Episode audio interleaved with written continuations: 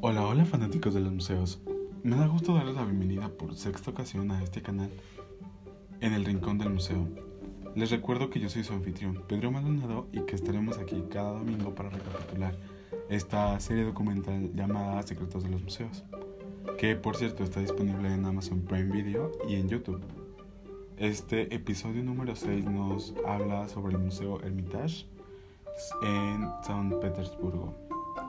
Eh, este episodio nos habla sobre los restos humanos de, bueno, de piel negra, sobre cómo es que eh, eh, trabajan para, pues, de alguna manera ver los tatuajes que tenían las momias.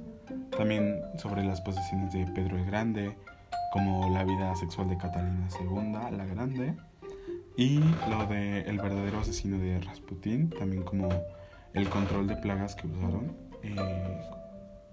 en contra del canibalismo, por así decirlo, y el cuadro negro de Casimir Malevich. Malevich. Eh, algo que me llamó mucho la atención, sin duda, fue esta tecnología que ocupan para ver los tatuajes. Eh, considero que, pues, pese a ser un museo tan grande y, y, pues tan fabuloso y así, eh, pues que sí tengan estas herramientas y que puedan verlo y observar y aprender de él, ¿no? Eh, que también ahí entra los conocimientos nuevos que me llevo de este episodio.